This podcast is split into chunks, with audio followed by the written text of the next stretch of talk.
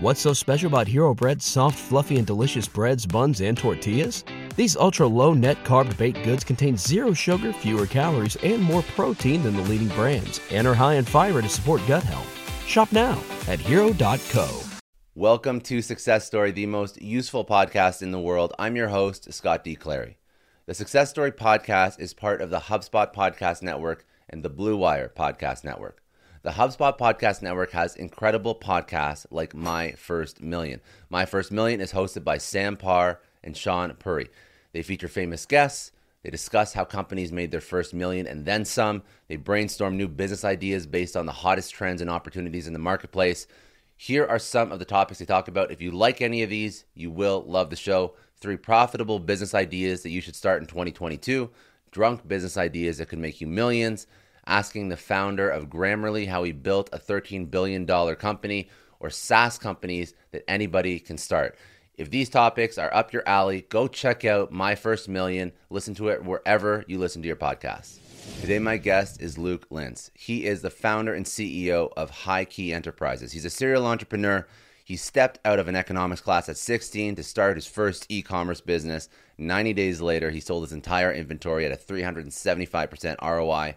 He'll walk you through exactly what he did, and he'll also walk you through some of the lessons that he learned and some of the things that didn't go so well when he first got into dropshipping and entrepreneurship. Now he's built high key enterprises from the ground up. What they focus on is they focus on helping people build their personal brand, also helping businesses build their personal brand online. Some of the strategies that he's used for his clients, he's used on himself, which is what's so incredible because how many people talk about being a great social media agency or a personal brand building agency or whatnot, and they can't even do it for their own accounts. But he's amassed a following over 1 million on his own social media accounts. He's worked with and partnered with some of the largest celebrities in the world, including 21 Savage, Cardi B, 6 9 um, What do we go into? Okay, so we spoke about his origin story, going into dropshipping very early on, some of the wins and the losses and the highs and the lows uh, that he learned getting into entrepreneurship at a very, very young age. Uh, we spoke about building a digital agency from the ground up, how he differentiates high key because the space in digital agency is so noisy. There's a million and one digital agencies that you're competing with if you try and start one. Uh, we spoke about personal brand, how he built his personal brand, how he builds brands for businesses and for clients without spending money on ads. We spoke about the three key elements of personal brand. We spoke about niching down at the beginning of your business journey and the importance of niching down. We spoke about how to get press publications. We spoke about the importance of money, connections, relationships, and how that all ties in to your personal branding, press uh, strategy. We spoke about the win win win formula tied to social media giveaways and some of the celebrities and influencers that he works with. We spoke about his foray into crypto decentralized social media or DeSo, and how he's bringing Web3 into a traditional marketing environment to create an incredible community. And then lastly, we spoke about some of the lessons that he's learned building a business, which are just great entrepreneurial lessons, but also he's done it with his two brothers, and that adds a whole other level of complexity. Um, so he spoke about building the business with his brothers and some of the positives and negatives that you get when you build business with family. So let's jump right into it. This is Luke Lintz. He is the founder and CEO of HighKey Enterprises.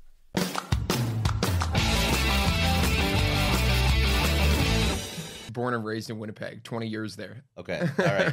so, okay, Canadian boy from Winnipeg. Um, when did you, okay, so what's the first version? Because right now you do a lot of stuff. You were throwing a party last Friday. You started uh, an NFT project. Um, you've been, you built your own so I don't I don't want to call it marketing agency. I don't know what you actually call what you do. It's an agency of some sort. You're doing stuff, but what did you start with? Like, how did you get into building your own business? How did you get into working with your brothers? All that. Yeah, so I was in I was in grade ten at high school. Okay. And I started with an e-commerce company okay. uh, called HighKey Technology, and so we sold a wireless earbuds before any other wireless earbud company. AirPods weren't out, Samsung Galaxy Gear Icon, none of them. We basically like thought of the idea of wireless earbuds because we were gym bros and we were yeah. like, damn, we hate when the cords get ripped out. and so like we had that problem, and so we were finding the solution. So we found found wireless earbuds on uh, Alibaba. Only one pair of wireless earbuds at the time. Purchased them, uh, did a bulk order figured out a name high key uh, slapped our logo on a bulk order of like a hundred of them and then just started selling them through instagram through like different types of content like marketing. We had no idea what we were doing. I was in grade 10 of high school. My brother was in his first year of university my older brother first year of university in business. And so we had no idea what we were doing. We were just testing different stuff. It just like we got really lucky because we had a winning product just right off the bat and we struck gold and we we made $60000 in sales in the first like uh, four months. You over, had no idea what you're doing. No idea. Yeah, sixty thousand dollars, and like we were doing Shopify shit? Like, yeah, like- Shopify straight shop built a Shopify store with just wireless earbuds on them, and and it like it kind of hit, and so we were like, wow, we could we could run this up, and so we just kept doing more marketing, kept testing what what was working. We were doing mainly like Instagram meme pages. So we were we were making content of ourselves with like product placing the earbuds in it and then making and then posting that content on meme pages like uh, Instagram pages with like million plus followers. And then we got to a point where we we ran up the the business to uh, seven figures in sales. Uh, with knowing nothing, and so And was it just did you hire out or was this just like you and your brothers and you're just managing this dropshipping store? You found some meme accounts, you're throwing stuff up on there and you're selling. So seven figures a lot of volume Yeah. For like not having anybody. Yeah. Right? Just pure dropshipping. So that must have been like customer service headaches sometimes and shit like that. yeah it, it- it was it was myself my older brother and then one other business partner that we had at the time and uh one our other business partner handled all the customer service so all the emails and stuff i handled. I taught myself video editing and graphic design so i used adobe photoshop adobe premiere edited all the content because we were like our entire source of income was through content marketing only thing. We didn't run any direct advertising. It was like just through content on instagram. We grew to seven figures just content on instagram back in 2016 2017 yeah and then uh oh my god dude we made some crazy mistakes with that business like wild mistakes like So okay, so why did you why did you kill that business? yeah It's like it, okay, because everyone who's listening is like, oh, that's going great. Like these like these like kids kind of got a little lucky, probably a little less lucky over time because you start to figure shit out and you Yeah. start to learn and whatnot. So at some point, I'm sure you figured out like what content resonates, how to run a proper store, like you, you know how to scale it now. Scaled seven figures. Congratulations, that's a lot more than what I was doing in high school. Um, so why did you kill it? Yeah, yeah, yeah. So we were doing really good. We brought on consulting, like we started bringing on like really good people in the industry at Facebook ads, and they were consulting us about how to create a better website and everything. And everything was scaling up. But then we made a major error where we had wireless earbuds that was making seven figures in revenue. Unbelievable product, and it was because it was winning because it was before Apple AirPods, Samsung Galaxy, like, and everybody wanted wireless earbuds, and so we didn't really draw that correlation because now we were hitting a time where Apple AirPods just came out and huge buzz went around that in the entire wireless earbuds game and brought traction away from us. So there was that component of things. And then there was also the component of things where we were always long term thinkers. And so we were thinking of this could be a very long term brand, but we need to branch out just from wireless earbuds so people don't see us as just a wireless earbuds brand. Hey, diversify. Exactly. And then so we created a few other products. We created a, a really cool portable speaker that was so dope. The quality was off the charts, and we paid like it, it was like wholesale us buying in bulk forty dollars per You're still speaker. doing drop shipping at this point. You're N- not not doing drop shipping anymore and we'll get Okay. and we'll get into that. And then so so we we ordered uh we bulk ordered backpacks charging backpacks that we completely designed. I fully designed them. Like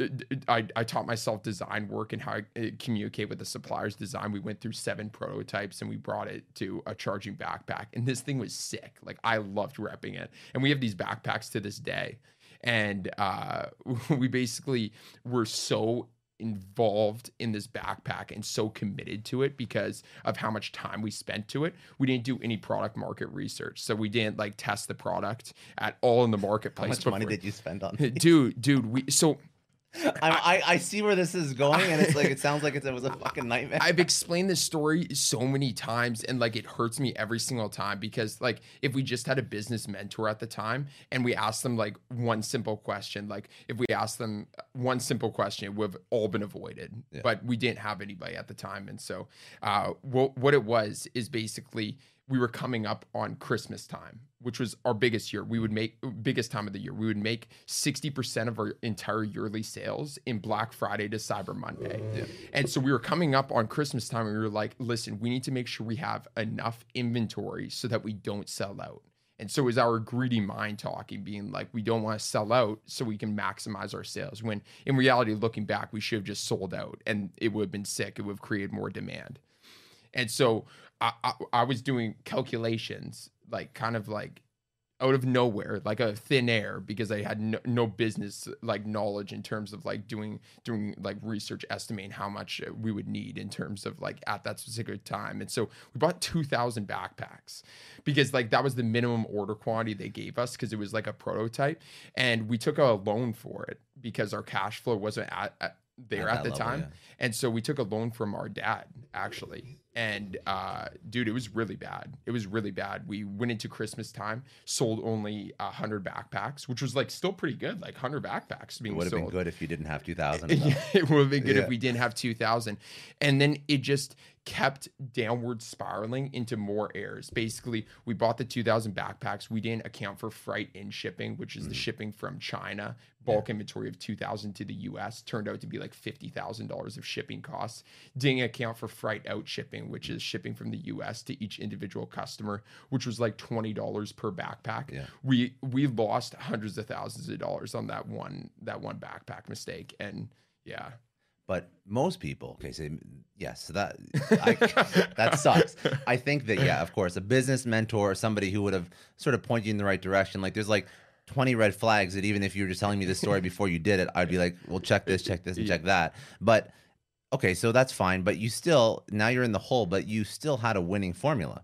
So it's not like the first ecom, the first iteration of your ecom store didn't work. Like it was working. So why didn't you go back to that model? Like how did you deal with this hundred plus thousand dollars in debt? Yeah, so it's amazing that you brought that up because it was the aspect of us having a winning model. And so basically, uh, after us being in debt and uh, and looking like basically like outside and being like, how do we get out of the hole here? What it was is that we weren't necessarily good at drop shipping. We weren't necessarily good at like selling products. But what we knew we were for sure good at is bringing in revenue and building a brand because like that's how all of our sales came in was through content marketing, building a brand on Instagram, building a brand on social media, and then marketing. And so what we decided was uh, it, it, it was it was during the summer of like summer of 2018 where we were like let's let, let's turn this into uh, a marketing agency Okay. and build a marketing agency start selling services to other product based businesses and and brands and so we were thinking about that and then the only other thing was like how do we get customers for that That makes sense. Okay, so I want to just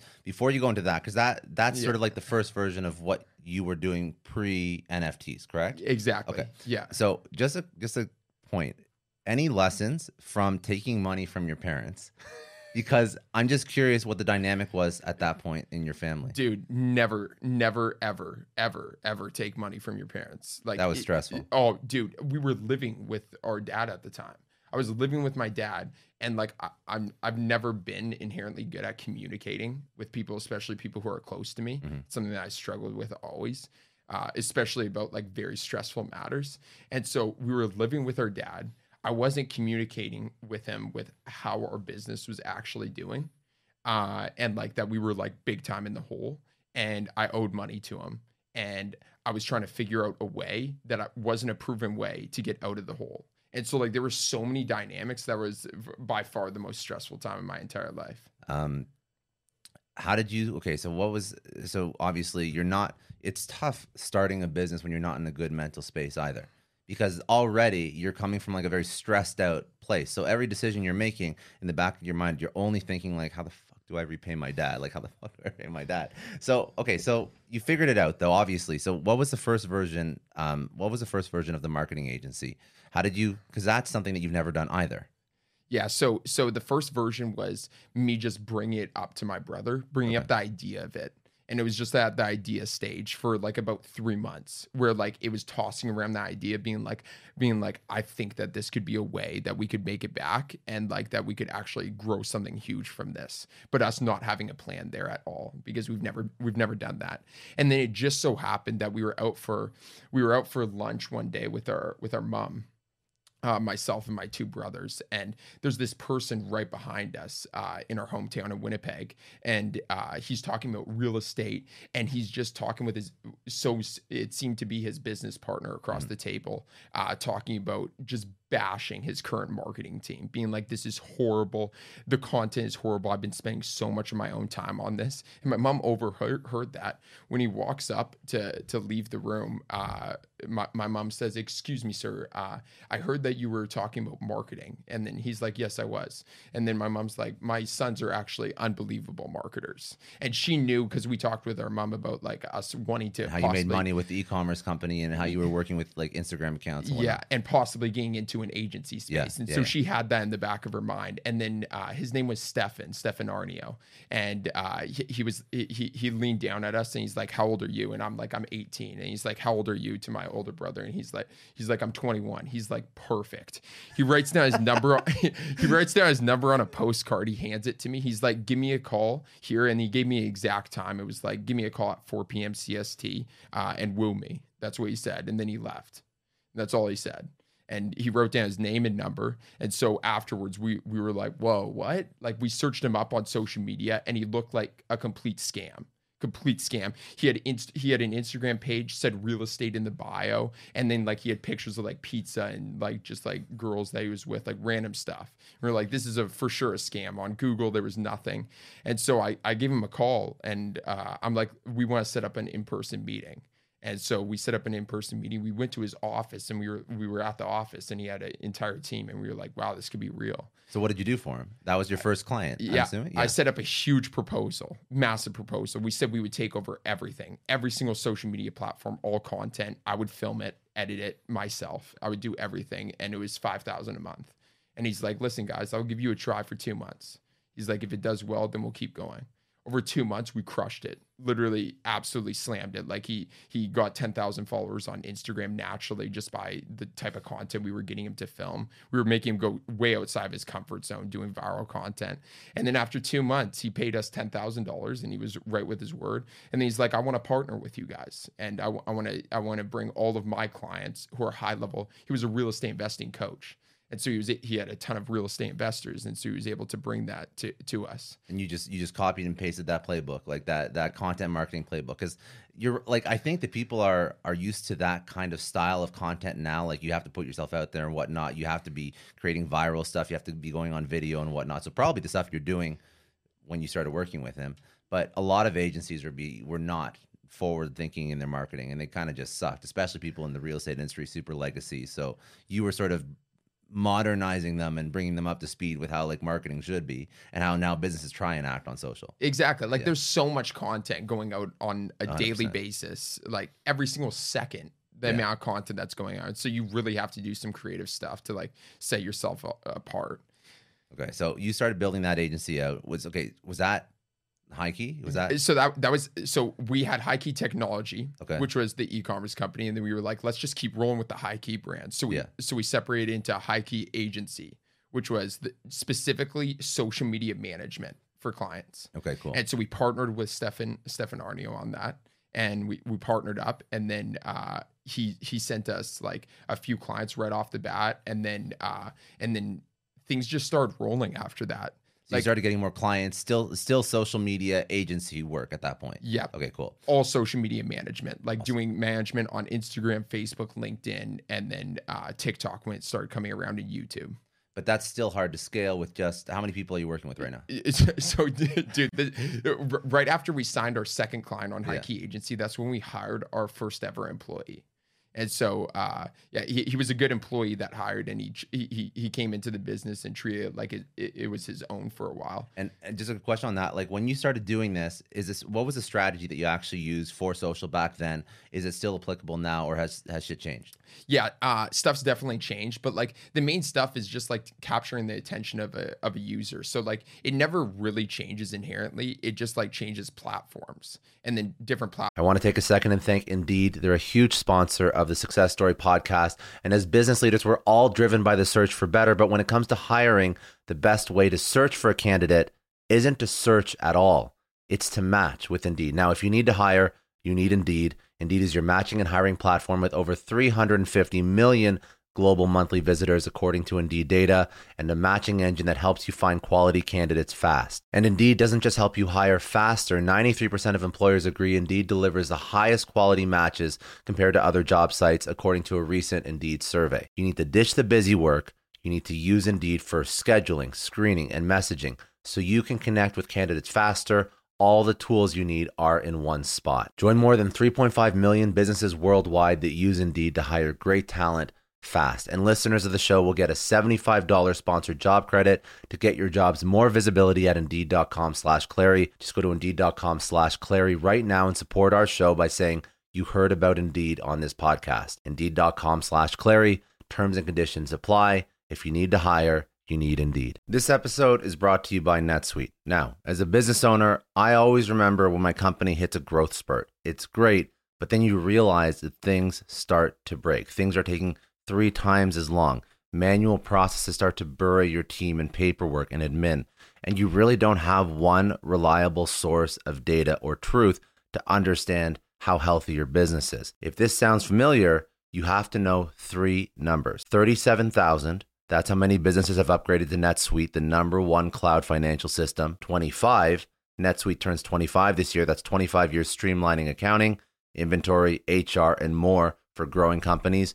And one, because your business truly is one of a kind, NetSuite gives you customized solutions so you can manage everything about your business in one place from inventory to invoicing, one powerfully efficient system. I love having all of my data in one spot NetSuite allows me to do that. It gives me the big picture so I can make smarter decisions. And they turn complex financials into understandable, actionable insights. Right now, you can get NetSuite's popular KPI checklist for free to help improve your business. It's designed to help you boost performance across key areas of your business. Go to netsuite.com slash Scott Clary to download the checklist and see how one complete system can transform your growth. That's netsuite.com slash Scott Clary. Get more control in your business with NetSuite. Just a quick question. Have you ever had one of those oh no moments when you realize that you accidentally deleted a huge file? Or worse,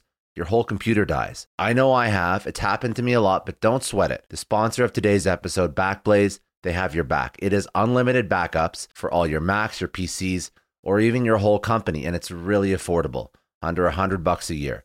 If you're running a business, they take the stress out of protecting everyone's data. If you need more bells and whistles for compliance, so on and so forth, they have enterprise options too. Honestly, losing data sucks, but Backblaze makes getting it back easy. They have restored billions of files. They offer tons of restore options, including rapid recovery in an event of data loss or ransomware. And you can access your backed up data from everywhere and anywhere in the world using their web app, iOS, or Android apps. It's been recommended by the New York Times, Inc., Macworld, PC World, LifeWire, Wired, Tom's Guide, 9 to 5 Mac, and tons more. And best, you can try it fully featured with no risk at backblaze.com slash story. They set up that link for all Success Story podcast listeners. That is a no risk free trial at backblaze.com slash story. Seriously, back up your stuff. I don't know about you, but the idea of being harassed, scammed, or even worse, all because somebody found my personal information online, that's terrifying. Our political opinions, our addresses, even stuff about our families, it's out there for anyone to grab. And did you know that data brokers are allowed to sell information on over 98% of Americans? It's scary stuff. That's why I've partnered with Delete Me. I personally use Delete Me. They're a big friend of the podcast because I put myself out there online. So safety is a huge concern. It's really scary how easy it is to find someone's details and information, but Delete Me creates a layer of protection that we all need. You tell Delete Me what you want gone, and they make it disappear from those sketchy data broker sites. And Delete Me doesn't stop. They constantly monitor the web to keep your information off those lists. It's like having a privacy watchdog that never sleeps. You need to take control of your data and keep your private life private by signing up for Delete Me. They're giving a special discount for all Success Story podcast listeners. Get 20% off your Delete Me plan when you go to joindeleteme.com slash success and use promo code success at checkout. The only way to get 20% off is to go to joindeleteme.com slash success and enter code success at checkout. J-O-I-N-D-E-L-E-T-E-M-E dot com slash success. Hey everyone, I just want to take a second and thank the sponsor of today's episode, Heaven Hill Bottled and Bond Bourbon. Now, I don't have a lot of liquor sponsors on this show. Heaven Hill Bottled and Bond is actually one of my favorites. I've drank it for a few years now, and this is why we actually decided to work together. Heaven Hill Distillery, family owned since 1935, is a great entrepreneur story too. So there's five brothers. They filled their first whiskey barrels back in 1935, and their legacy still lives on today. Heaven Hill Bottled and Bond is aged over seven years. That's three more than required by the Bottled and Bond Act of 1897. This means the best quality, the best purity, and the best consistency. This is not just average bourbon. It's the winner of the double gold medals at multiple 2023 World Spirits competitions, and they've won the very prestigious Triple Still Award. It's a very big deal in the liquor and bourbon world. Heaven Hill Bottled and Bond boasts an exceptionally smooth oak flavor, while its aroma offers a sweet blend of caramel and smooth vanilla. If you love bourbon, you need to try Heaven Hill Bottled and Bond. Available nationally, look for a bottle at your local store. Heaven Hill reminds you to think wisely, drink wisely. Platforms are used for different things, and then that'll always keep changing. And so, like, th- there's there's things with every single platform, like YouTube. Like, you have about like five to ten seconds to hook the audience. Your thumbnail needs to be uh, absolutely amazing, eye catching. Needs to relate to the the content. Uh, the title, it's very SEO based, and so the title and the description needs to needs to be good for like SEO optimi- optimization for people to search it. Instagram is like very fast paced. IG Reels are unreal. Uh, it's still picture based, so it's still like Still got to hook people pictures. in and Yeah. whatnot and get people. Well, it's also because like I've noticed it, and you probably know this because you're in social. But and we were talking outside about like my content strategy, and just and then I'm sitting down with you. I'm like, fuck, this guy knows. I'm just telling him my content strategy. It's like, yeah, okay, all right, let's let's move on. Like I already know this shit. Um, but no, for all the for all the new features that like platforms launch, like they give massive organic reach too. Yeah. So you can nail like we were talking, and I was like, oh, I got to figure out like YouTube Shorts and Snapchat Spotlights and Reels, and because they give massive organic reach, which is half the reason why it's so damn hard to grow on Instagram now because your organic reach when you're starting a brand new account is like nothing. big time. Yeah, so- yeah, and, and and that's why like that's why I, I I wish I went a bit harder on TikTok when it was like really popping and it's just gonna it's still popping right now but it's like steadily decreasing like it is with everything as as more content gets published on the More platform creators I come onto it. Yeah. Exactly. Uh-huh. Yeah. But like those types of things are unbelievable to capitalize on. And that's like how we started our first business with the e-commerce space is we capitalized on Instagram because the the natural engagement was unreal. We had 10,000. I was just showing my my buddies the other night is like uh, we scrolled all the way down the at HighKey Co Instagram feed and we had like 10 to like 20,000 Instagram followers at the time gained like 2 million view videos on our Instagram account. Exactly like TikTok is now Yeah. and w- with like our own faces. And so like we have so many followers on that account that like were with us since the OG days of like watching us like progress to this. But point. you also like I know you go onto new platforms because I saw like I saw you on BitClout. Yeah. So you jump onto new social and shit, and you're like you're trying to figure that out. Like you're still obviously like very much with it, and you're still trying to. But you don't do. Do you still do like the day to day social management for agencies? no, no, No. no, I I exited that about uh I exited that quickly. Why? Very quickly. Why? Because I want to. I, I- I've always wanted to uh, get to a point of like scaling a business, and so like It's hard to scale. uh, yeah, very hard to scale. And so like uh, I, I actually realized a huge talent of mine is like I'm really good at hiring people. Really good. I'm really good at seeing like uh, value propositions in people that like are, are like their skill sets, even if they don't see it in themselves. And so I, I I found that like after I hired our first three employees at HighKey Agency, I'm like I'm better than this even at social media management. So I just need to find people that are better than me at social media management, and we have that now. Like we, I have an unbelievable team of social media managers, better than me, and like I I get on our weekly calls. We we have t- two times a week about all of our social media management clients, and th- they bring up ideas that I couldn't even think about on for Yeah. for different. By the way, I actually did. I actually didn't mean like, do you specifically still do the work for people? I meant like, are you still in the like the content creation game? Because I know that you do other Yeah. stuff now. Because now you work with uh, like celebrities and influencers. You do some sort of like giveaway thing as well. Yeah. and I think you you do PR as well because you do like a whole gamut of shit. Now. Yeah, yeah, Okay. yeah. Co- content is a forever game. Yeah, I always want to be in the content, and so like I go through like. And, and I want to get to a point of being consistent, but like I go through like bits and periods of Yeah. like doing more content than normal. Like my Instagram page is like I, I don't really post that much business stuff on like my main feed. I just like keeping it like looking cool. Yeah. And then uh, I make videos every once in a while for our business accounts, HighKey Agency. And then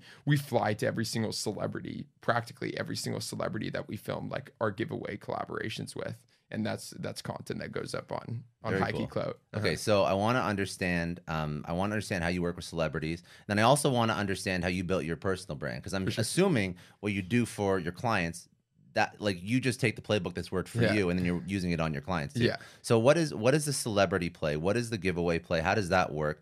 Why do you go into that? Because that's something that I've seen some people do, but I don't quite understand it um, from like a marketing perspective. And yeah, like walk through that piece. This is cool. We're like literally going through like the timeline yeah, of, I- of like everything. I find it Yeah. interesting because like what I'm trying to do is like ever, ev you've done a couple businesses. So Yeah. I'm trying to figure out like why you've gone into each one, how you've made it successful, and sort of like lessons to pull out of that particular business. Because I know people that are going to be listening to this that are trying to start like a social agency. So like from day one, like what are things you want to get into?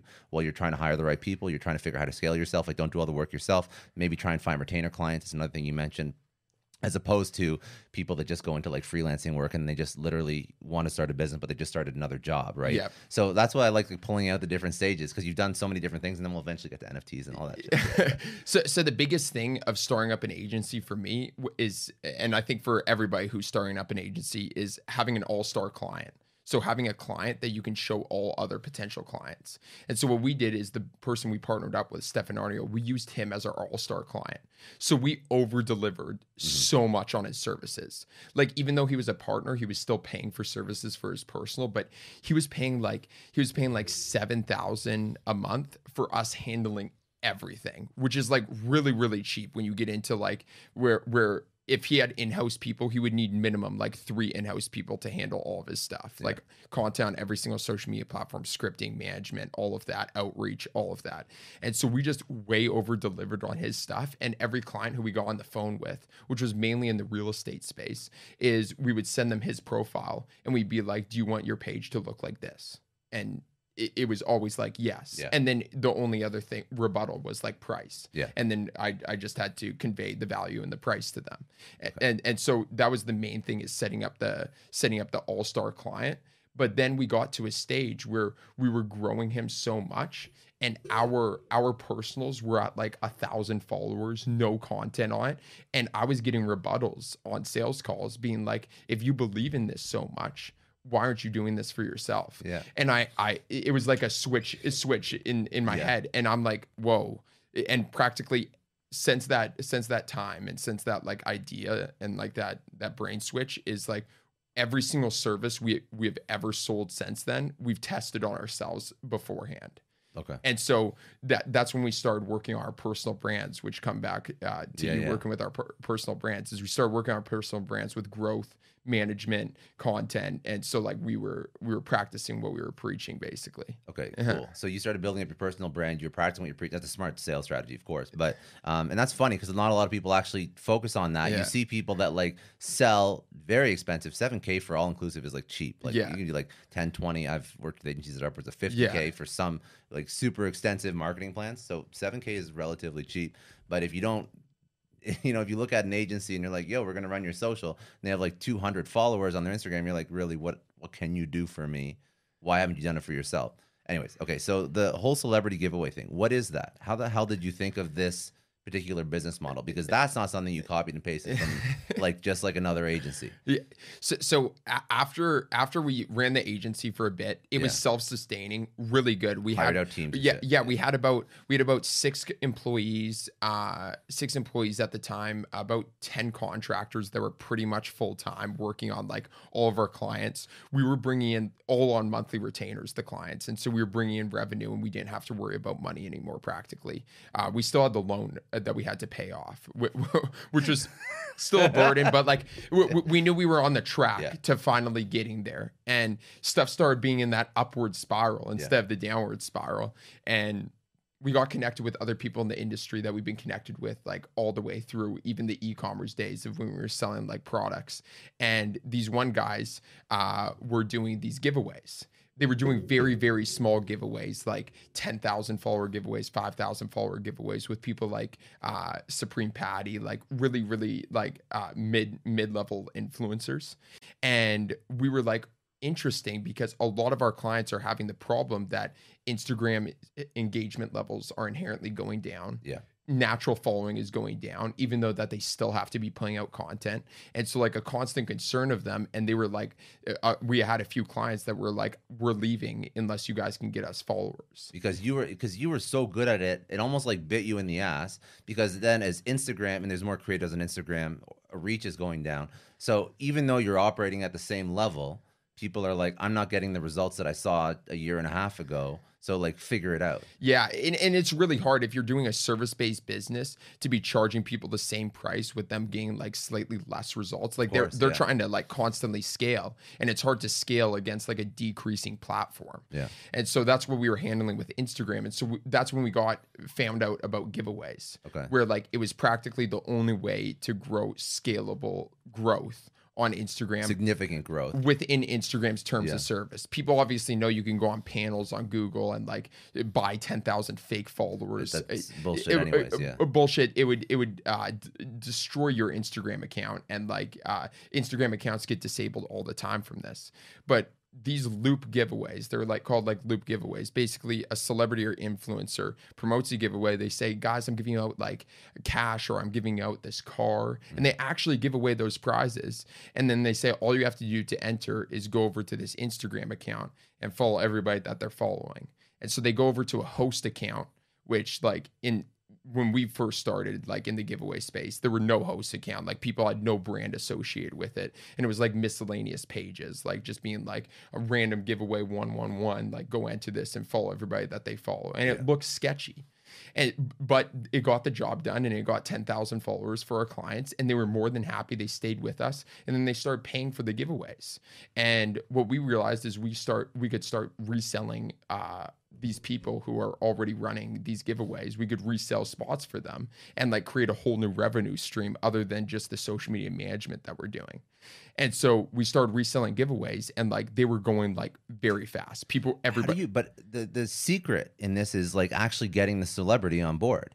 Because uh, for sure i can tell i can sell somebody like oh i'll, I'll get you 10,000, 20,000, 50,000 followers. That's that's not a hard sell. Yeah. But like how do you get like a I don't know, like a Tiger or something like that? Like how do you get somebody like that? So before eh, when we were first getting going, there was there was no celebrities in this. It was only like influencers. So okay, it was mid-level okay. influencers and they, they, were getting paid like $5,000, $10,000 to do a giveaway, okay. which was easy for them. The, the the pitch was, "Hey, do you want 5 to $10,000 for one Instagram post that you leave up for 7 days and you're giving away stuff to your yeah. audience?" And they're like, "It's a no no-brainer yes. And so like that's that was an easy pitch for mid-level influencers.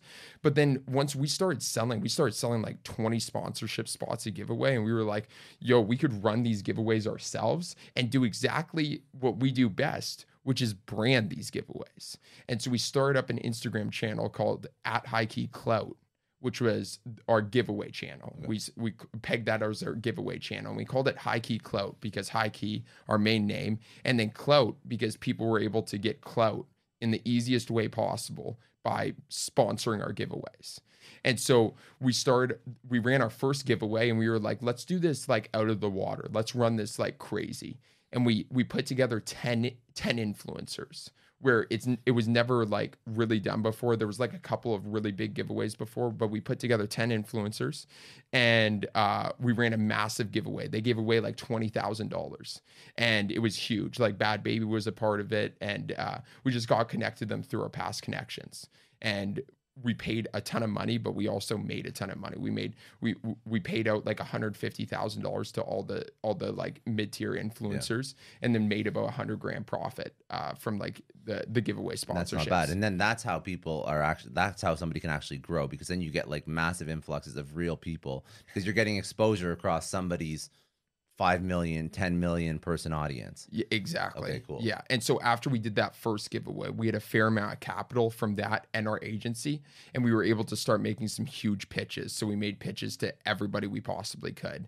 Uh, we started doing outreach campaigns to managers that we were connected with, and we, we it just was an upwards uh, snowball. Like yeah, we, yeah. We, we, we did giveaways with Kevin Hart, Snoop Dogg, DaBaby, Lil Baby, Bella Thorne, and it, it, it was it's an unbelievable business model because everybody wins in it.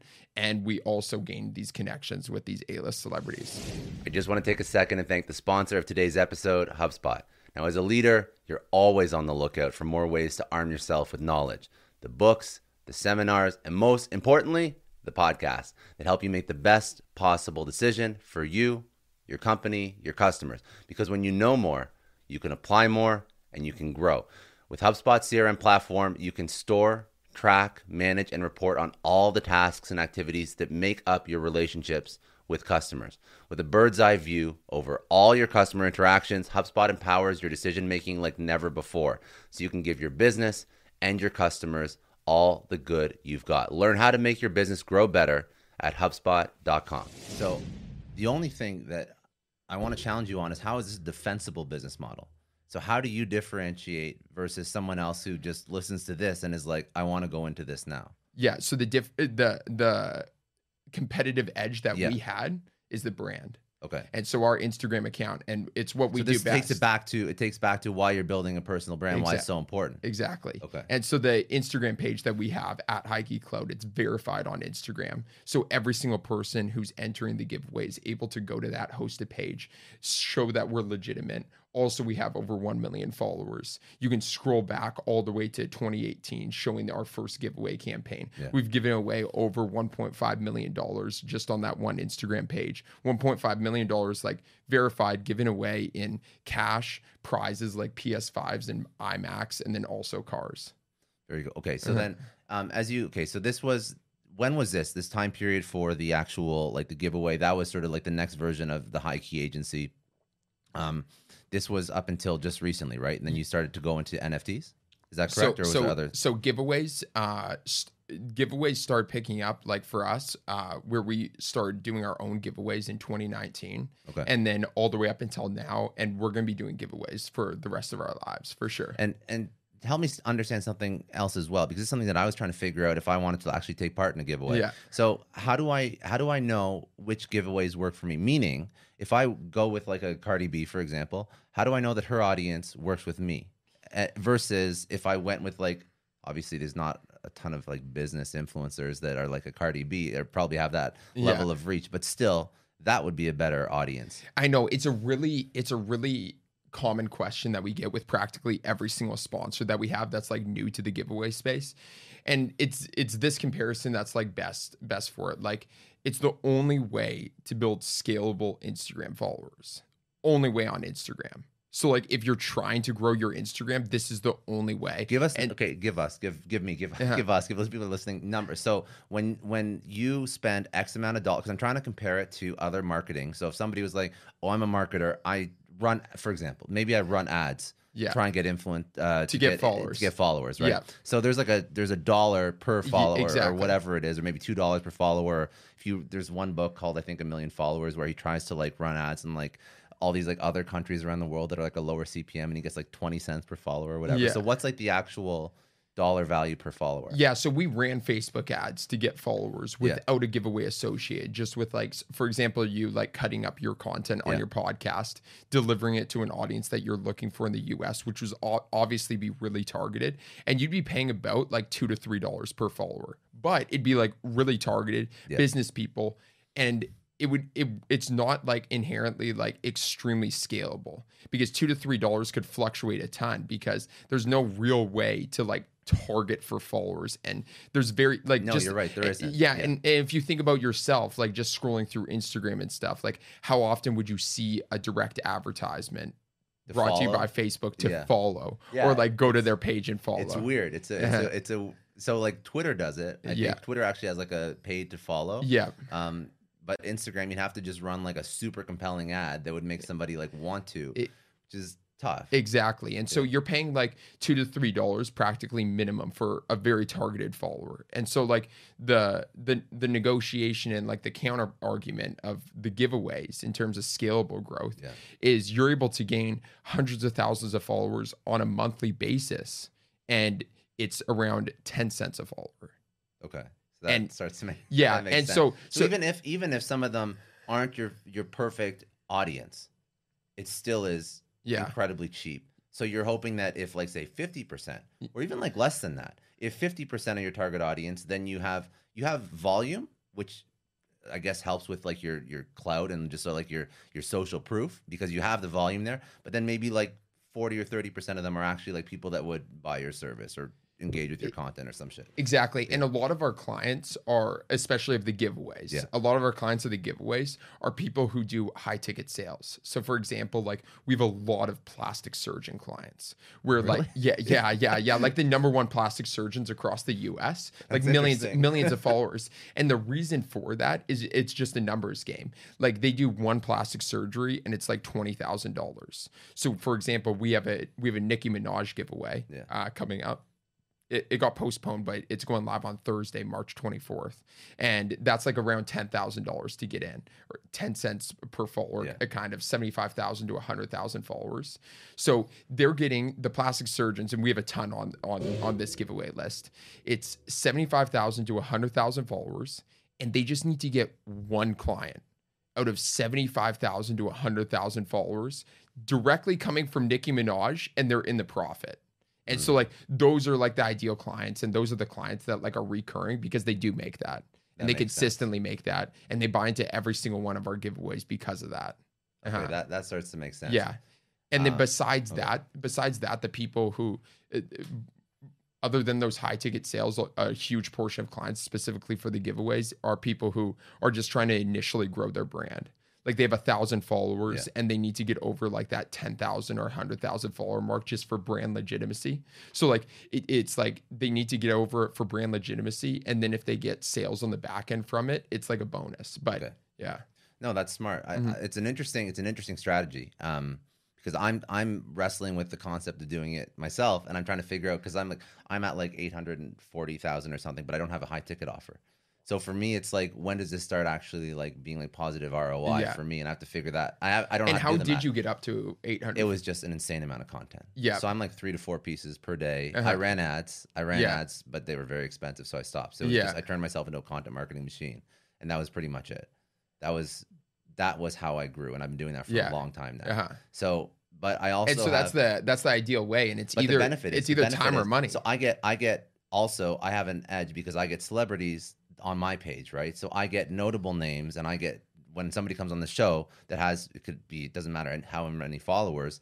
If I put that content out, then they're reposting it against their Exactly. audience. So I'm getting access to some celebrities' audiences already that normally most people can't get tagged and be reposted on whoever's audience, right? Like, doesn't really happen for most people. It's half the reason why I love podcasts as a content marketing thing because it works, right? You put out a piece and you tag the person who you interviewed, and they either will actually ask you for that piece and post it on their channel in like an actual in feed post, or they'll just re they'll put it onto stories, and then that's across all their social. So I could like you know you tag them on Twitter, they'll retweet it. You put them on LinkedIn, they'll repost or reshare it on their timeline. and it's a great pitch. Like you, Yeah. you're go- going up to them, giving value. Basically, Well, I, not only am I saying you're getting access to the audience that I have, I'm also saying that I'm going to basically be like an outsourced content marketing team for you with all the stuff we put together. So I'm going to get like out of this probably like 30 different clips. so sick. Yeah, Uh-huh. exactly. So my editor's gonna like edit it all out. We're gonna timestamp all the different questions that I asked, and each one of those is gonna be like you know, a th- either like forty-five second to like two minute clip. Yeah. and that's gonna be like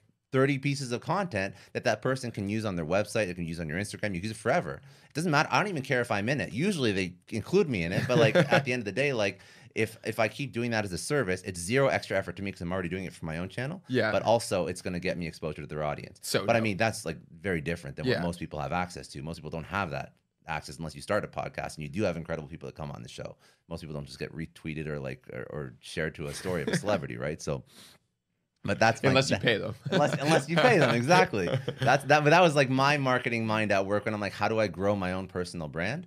It's like I need people who are like super impressive to talk about me, and this is how I'm doing it. It's so dope. Yeah, Yeah. uh-huh. yeah, hundred percent. But the the strategy makes a lot of sense, and the and the cost per follower is like incredibly cheap. yeah. It's super super cheap. It, it, it, it, yeah. It doesn't get any cheaper. so yeah. when I ran ads, when I ran ads for followers, I would run ads like anywhere like outside of North America. In North America, so most most expensive market on ads like US, it's like two to three bucks a follower.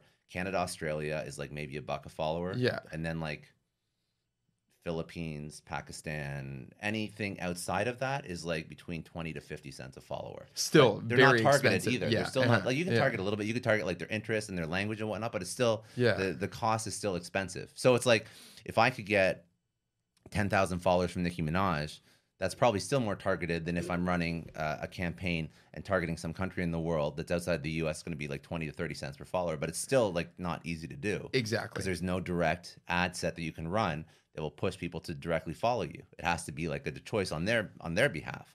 So the ad has to be super fucking compelling to make sure that they actually do that. Yeah, and you easy. got to run like an engagement campaign. Yeah. uh, Yeah. Eh, Well, you just try. And, Yeah. And like, and forget about the testing phase, which also is just super expensive, where you test like the creative and the copy and the targeting, and you make sure that all that resonates.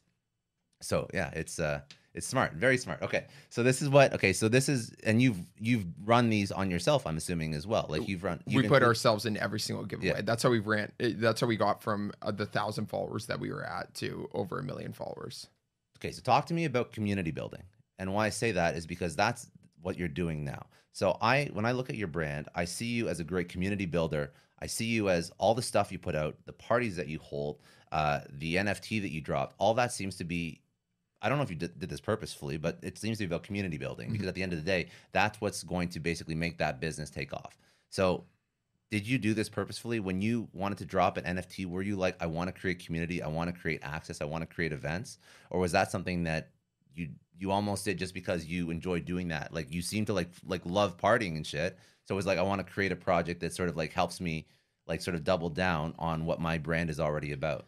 Yeah, so for NFT projects specifically, it's 100% about community. Yeah. The the entire NFT community i- i- is like each project is like how valuable you can you can build a community and like how much value you can bring to that community.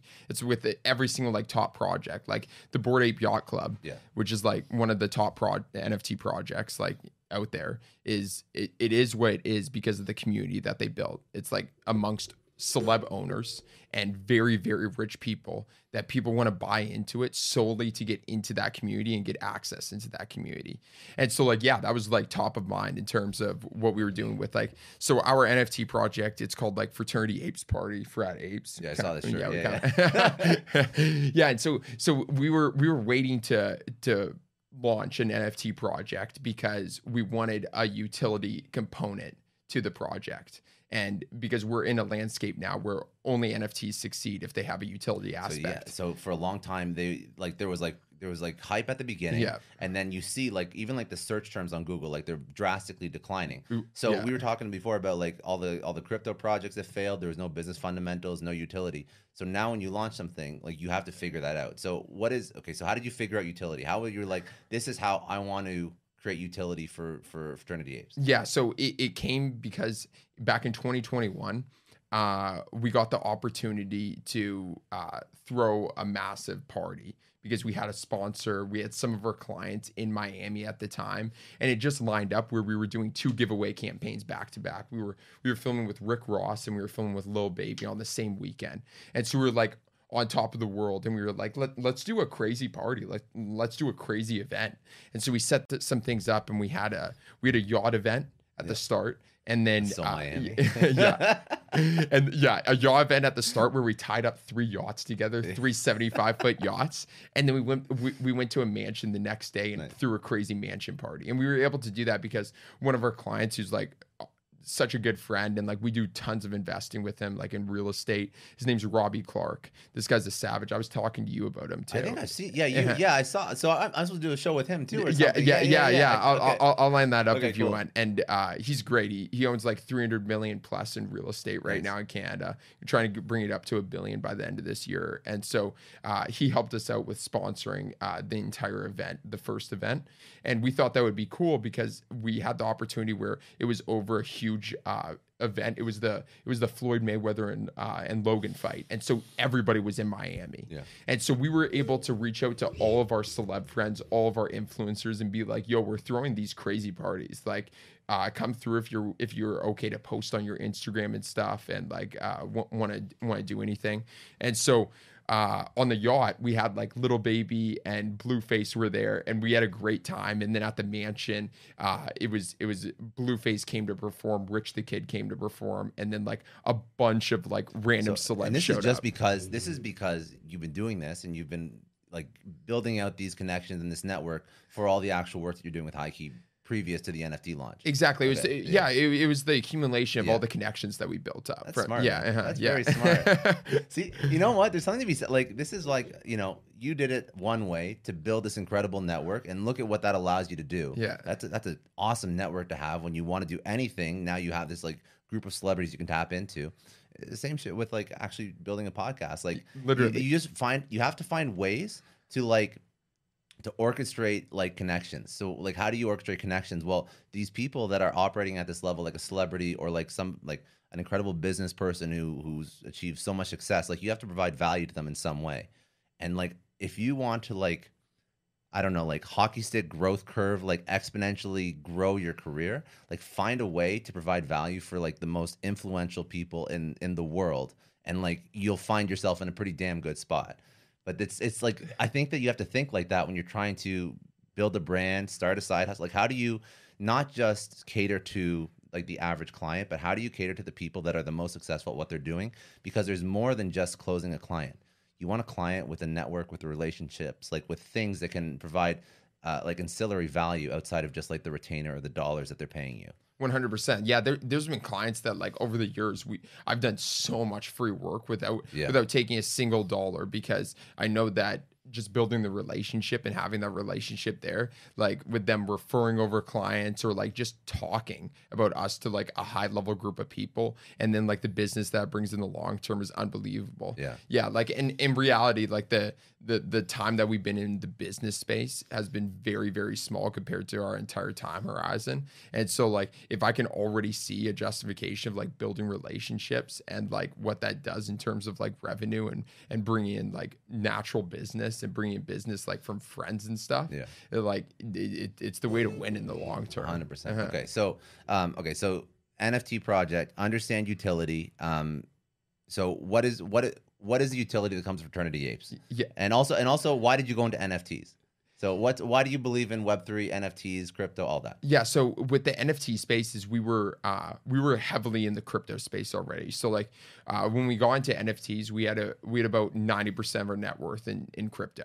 Really? Yeah, you don't fucking diversify. Like you're all in. Holy shit. yeah, dude. Well, I, we were I have net worth in crypto, but not ninety We're, we're, percent. we're so young that like I, Yeah, I always risk is like Yeah, yeah. Like I've, I've thought about everything. Like when we first started up our business in uh, when I was like 18, and Yeah. like all my friends were going to college out of high school, and like I already had the business. Is I'm like, damn, like I could fail miserably, like Yeah. absolutely miserably till 25. And as long as I had a ton of knowledge, like real world applicable knowledge from it by just like grinding and like learning about it, I could fail miserably, go bankrupt. 25, I could, I- would be more set than the people who went to college for business. hundred percent And so that- with that. yeah, so that- we could that- have a whole conversation about why traditional schooling is Yeah. not setting people up Yeah. where they need to be. Yeah. and that's so that was my mindset of that where like I could just miserably fail. And so like that was the that was the same mindset with like I'm going all in and risking everything Yeah.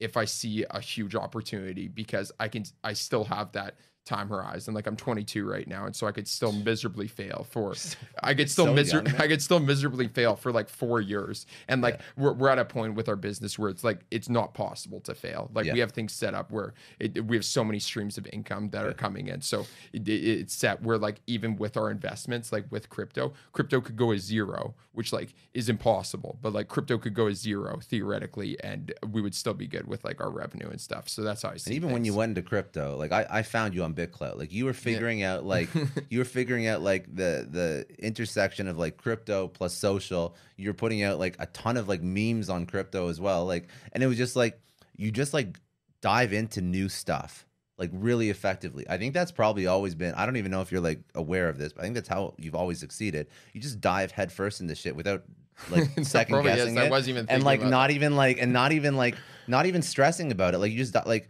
who starts like mastering BitClout through like crypto memes and you built out like a huge brand there. Like it's just jumping into stuff before you're ready, before there, before there's a playbook for it. That's literally been everything you've done. Yeah.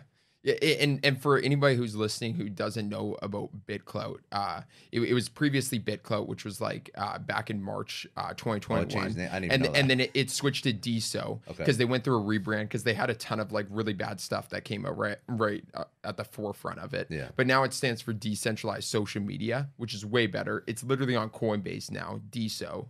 Money sign DeSo, Yeah. and then they they did that because people conceptualized BitClout as just a one application like Instagram, where it was like competing with like Twitter. So it was like the decentralized version of tw- Twitter and it was competing with it. But they switched it to DeSo because it's a layer one blockchain Yeah. that decentralized social media platforms can build on top. And you're going to build applications on that. Okay. Exactly. And there's already tons of applications built on it. It's nowhere near where it's where we believe that's going to be.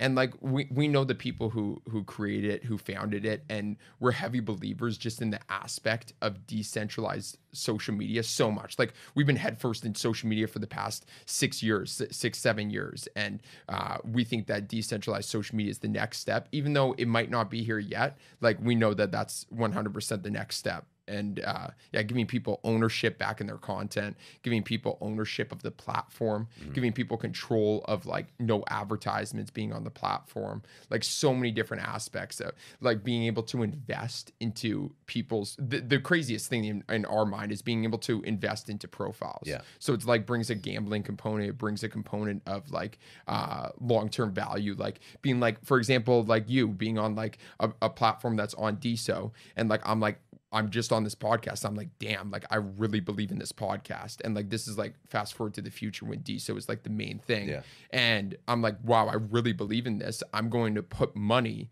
into your social podcast, into yeah. your social profile. Yeah. And because I believe in it and passive income being made just by you delivering. Well, that's the thing about like like with NFTs, with with DeSo, um, and even like the first version of BitClout is about like how do you unlock all these opportunities for creators?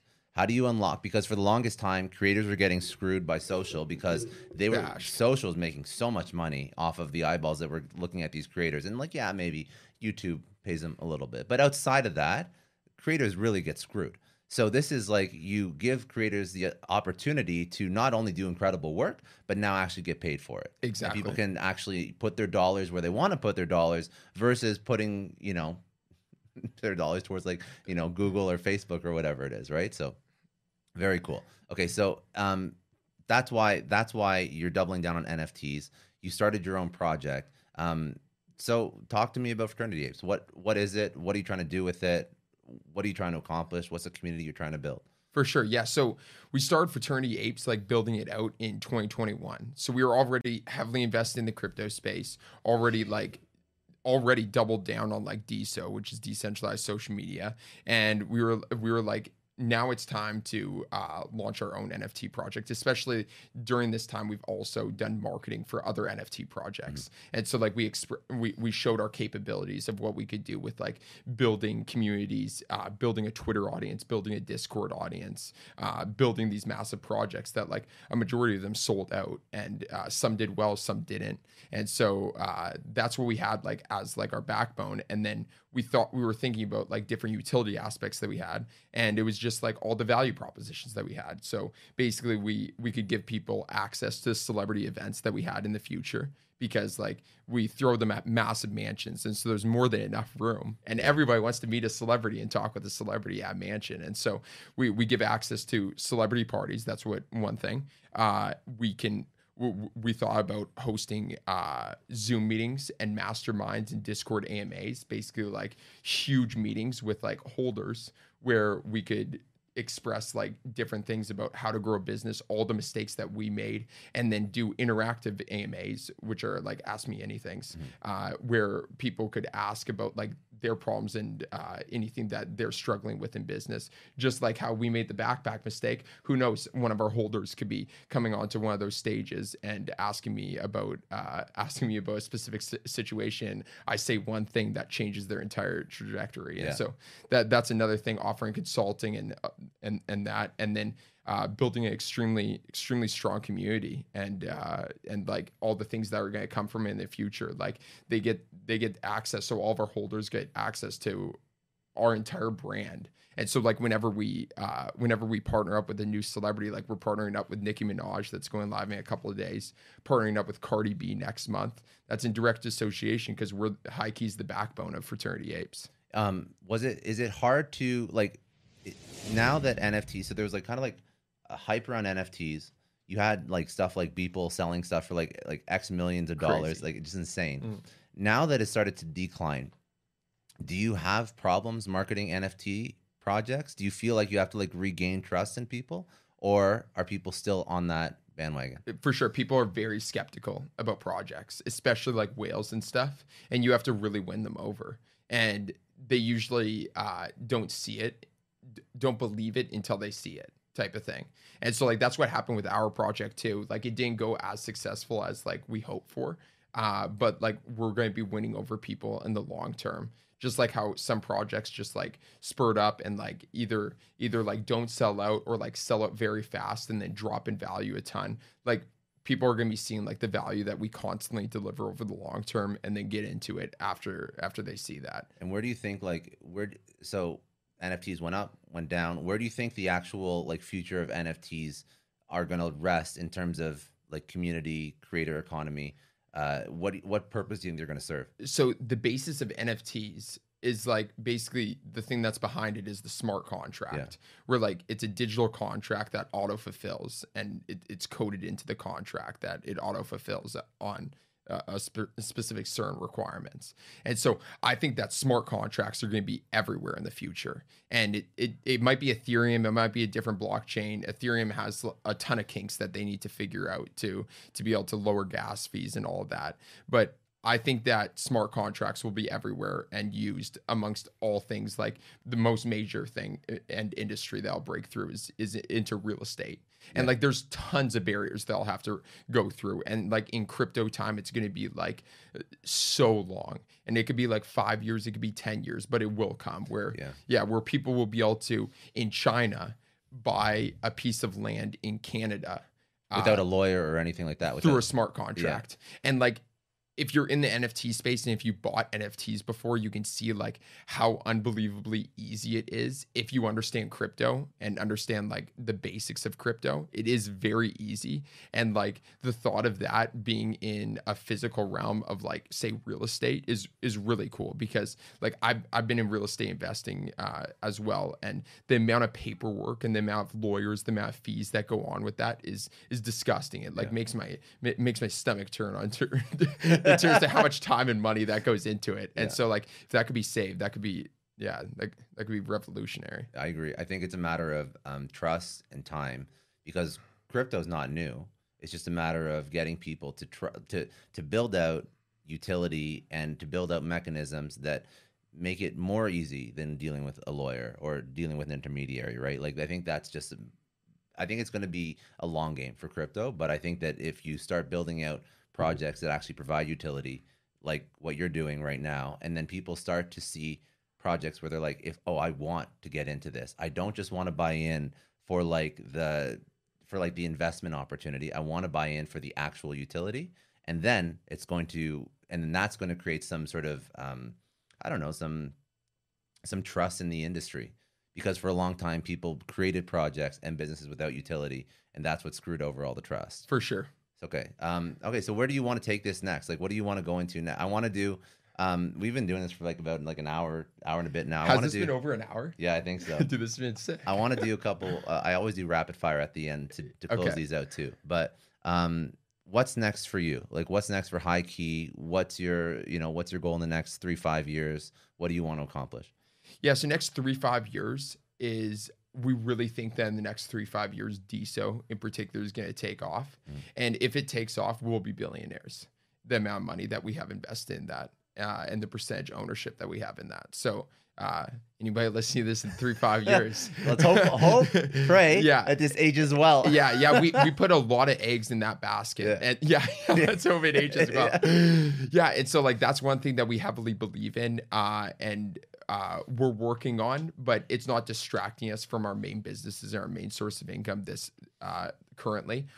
Uh over the next three, five years, we want to be doing uh giveaways Yeah. for sure. It might change platforms. Like Instagram is lessening in terms Mm. of like the value that's that's coming through it, and so it might change to another platform. If like our clients are more interested in TikTok, it might change that. Giveaways will always stay a thing. We want to be investing uh, more money into crypto. All of all of our all of our profits. What do you go? What what is outside of obviously your own NFT project? But what are the ones that you look at right Yeah, now? yeah. Uh, we we mainly store all of our money into uh, into Bitcoin, Okay. Ethereum, into like the main ones. Uh, outside of like uh, projects that we go heavy into, like DeSo and our own NFT project. Uh-huh.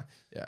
Um, when it's all said and done, uh, in 150 years from now, when you're dead and gone, what do you want people to say about you? How do you want to be remembered? Man, I've never even thought about that just because of how how young I am. Because I know. like I usually interview people that are like three times your age, man. I, I, I, I honestly, I, I don't really care. I'm just trying to have a, I, I'm just, and, and I, I've thought about this and I don't really care how people think about me w- when I'm gone because I'm, I'm gone. Uh, and I, I, this gets into like a huge other topic about like what, what you think happens like after life, like Mhm. religious beliefs and stuff.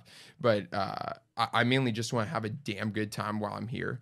I want to constantly be lessening my stress. I want to be improving myself and I just want to do good and like make sure I, I'm building relationships and having fun time with good people. I love that. Yeah, Okay. uh-huh. Let's do a couple rapid fire. Um, first thing that I'm just curious about, I don't always ask everyone this, but how's it working with your brothers?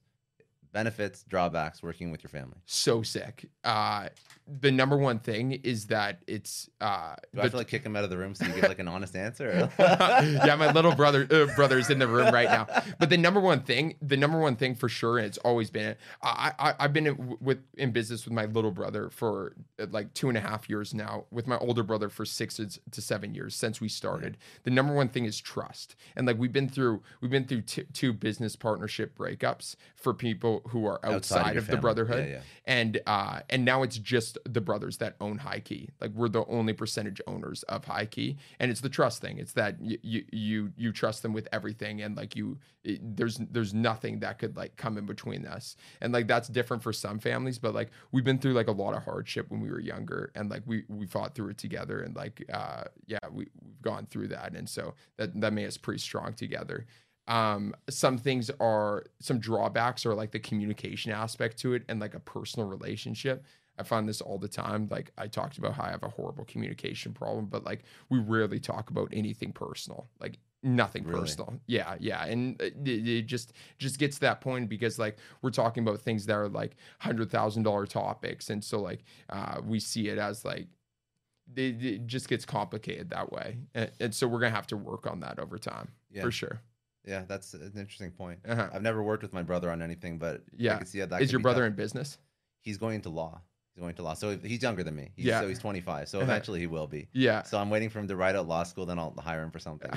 i'm as a lawyer Yeah, in-house yeah, lawyer exactly, hundred percent. If your if your own family Yeah. can't represent you, what are they good for, right? um, okay, so uh, b- any regrets or biggest failures that you've had in your career? Dude not a single regret. And that's like the number one thing that i like I, I'm, I'm pushing for like in every single goal that i set.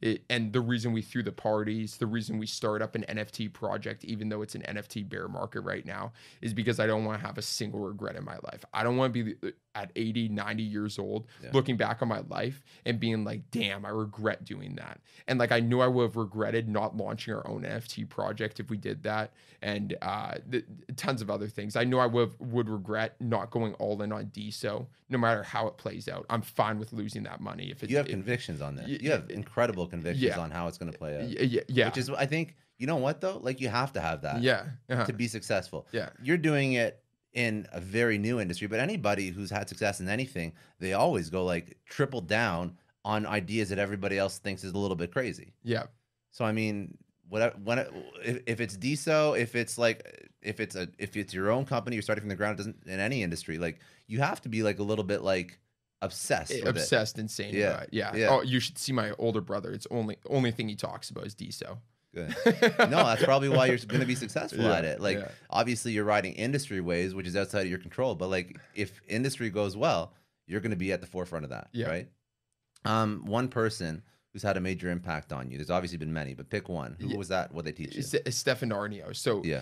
he, he he was the person who was our first business partner, and he taught me uh, he taught me a lot of what I know today. Uh, even though he didn't d- necessarily bring a huge amount of value to HighKey agency, like he brought a lot of value up front, and then he had to focus on his other business. But I was always with him, and like I was with him on a daily basis, and he became my like best friend, and uh, I was with him so much. He taught me uh, sales, negotiation. Uh, he taught me uh, hiring techniques, uh, Everything. management techniques, a lot of stuff where like I could come up to him with a ton of different questions, uh, and he would always either have the answer or like give me thought provoking uh, questions to challenged about. you on stuff. Yeah, and it's unfortunate because like uh, he actually he he actually passed away. Oh, shit. Yeah, I'm yeah, sorry. yeah. He passed away. He had cancer and very young age. He he was he was like 32, and so that that that was really hard for me because like he was that he was by far like other than my brothers like by far my best friend at the time. I hung out with him like every single day, called him.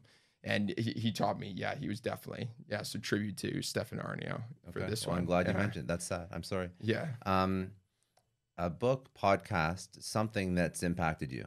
Think and Grow Rich 100%. I, Yeah. I read that book and I I did so much crazy stuff after that in terms of like I did a I did a dream board where like uh I, I always go like bigger go big or go home strategy. So like I I I created uh, a visualization of everything that I wanted in the future like for the next like 10 to 25 years and then i got uh, i paid one of my buddies uh, who's a friend of mine a thousand dollars and he he he painted an an eight by four foot uh like mural of it basically Wow. and then like i got that on my computer screen uh i have it i have it written on my phone and stuff and like think and grow rich like really breaks down about like visualizing and breaking down your goals and like your ambitions and really unreal literally teaches you how to how to do goal setting and And In a yeah, book. no, that's that's a, it, it is a good book. I've heard a couple people recommend that as well. Yeah. Um, uh, if you uh, the question the question I always ask, but this is irrelevant to you, so we're gonna have to take it back a little bit younger. The question is if you could tell your 20 year old self one thing,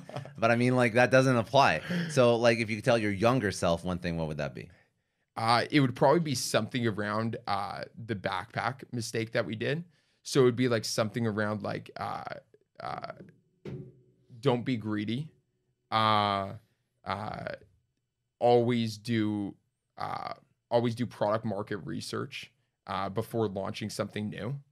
Uh, I'd I'd say those two things. Yeah, Yeah. good lessons. But like I, I say that as lessons, but like, and this is why I don't regret anything is because like if that backpack mistake never happened, we would potentially still been selling products up until this day. And Everything so like happens for a reason, yeah, and so it, he- that was the sole reason that backpack mistake and us going in debt was the sole reason why I had no, the luxury of no other op- opportunities, no other options but besides do anything possible to get that money back which ended up us going into an agency which became like very successful and like thankfully like able to able to come out of the out of the dirt stop stop Yeah. doing the e-commerce so yeah that's why i don't live a So yeah, like Yeah. like lessons learned, but ultimately everything also happens for a reason. And Exactly. like and and like the key takeaway is that you know if you if something screws up, like it's only really a screw up if you don't learn from it. Yeah. Right. And obviously you did, and you improved, and you're good. Yeah. Um. And then last question: What does success mean to you? Ooh, that's a good question. Success, uh, I don't think that I'm I'm successful right now. And I think success means to me is because uh, success is like a couple of different things for me.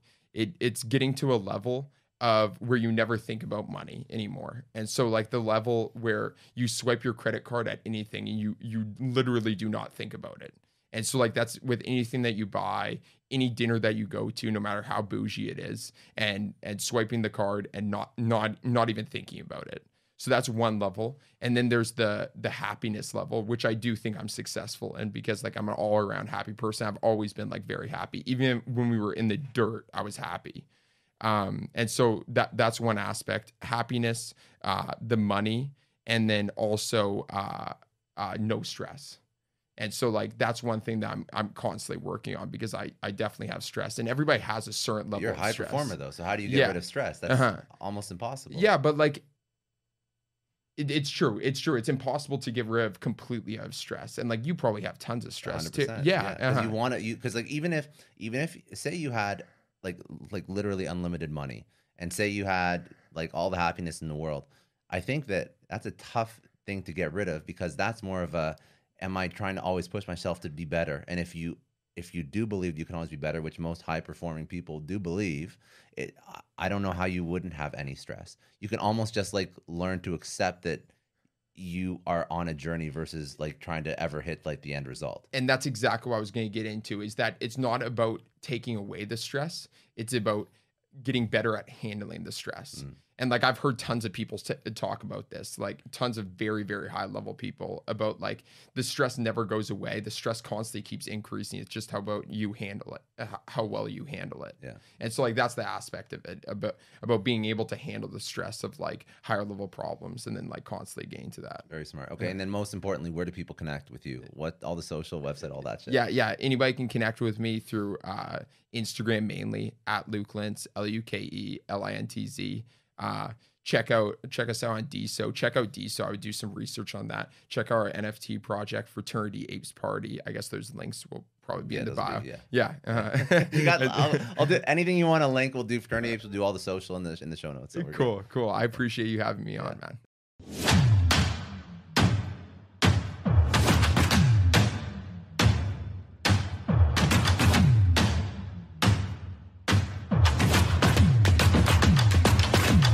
Want to take a second and thank Indeed. They're a huge sponsor of the Success Story podcast. And as business leaders, we're all driven by the search for better. But when it comes to hiring, the best way to search for a candidate isn't to search at all, it's to match with Indeed. Now, if you need to hire, you need Indeed. Indeed is your matching and hiring platform with over 350 million global monthly visitors, according to Indeed data, and a matching engine that helps you find quality candidates fast. And Indeed doesn't just help you hire faster. 93% of employers agree Indeed delivers the highest quality matches compared to other job sites, according to a recent Indeed survey. You need to ditch the busy work. You need to use Indeed for scheduling, screening, and messaging so you can connect with candidates faster. All the tools you need are in one spot. Join more than 3.5 million businesses worldwide that use Indeed to hire great talent fast. And listeners of the show will get a $75 sponsored job credit to get your jobs more visibility at Indeed.com slash Clary. Just go to Indeed.com slash Clary right now and support our show by saying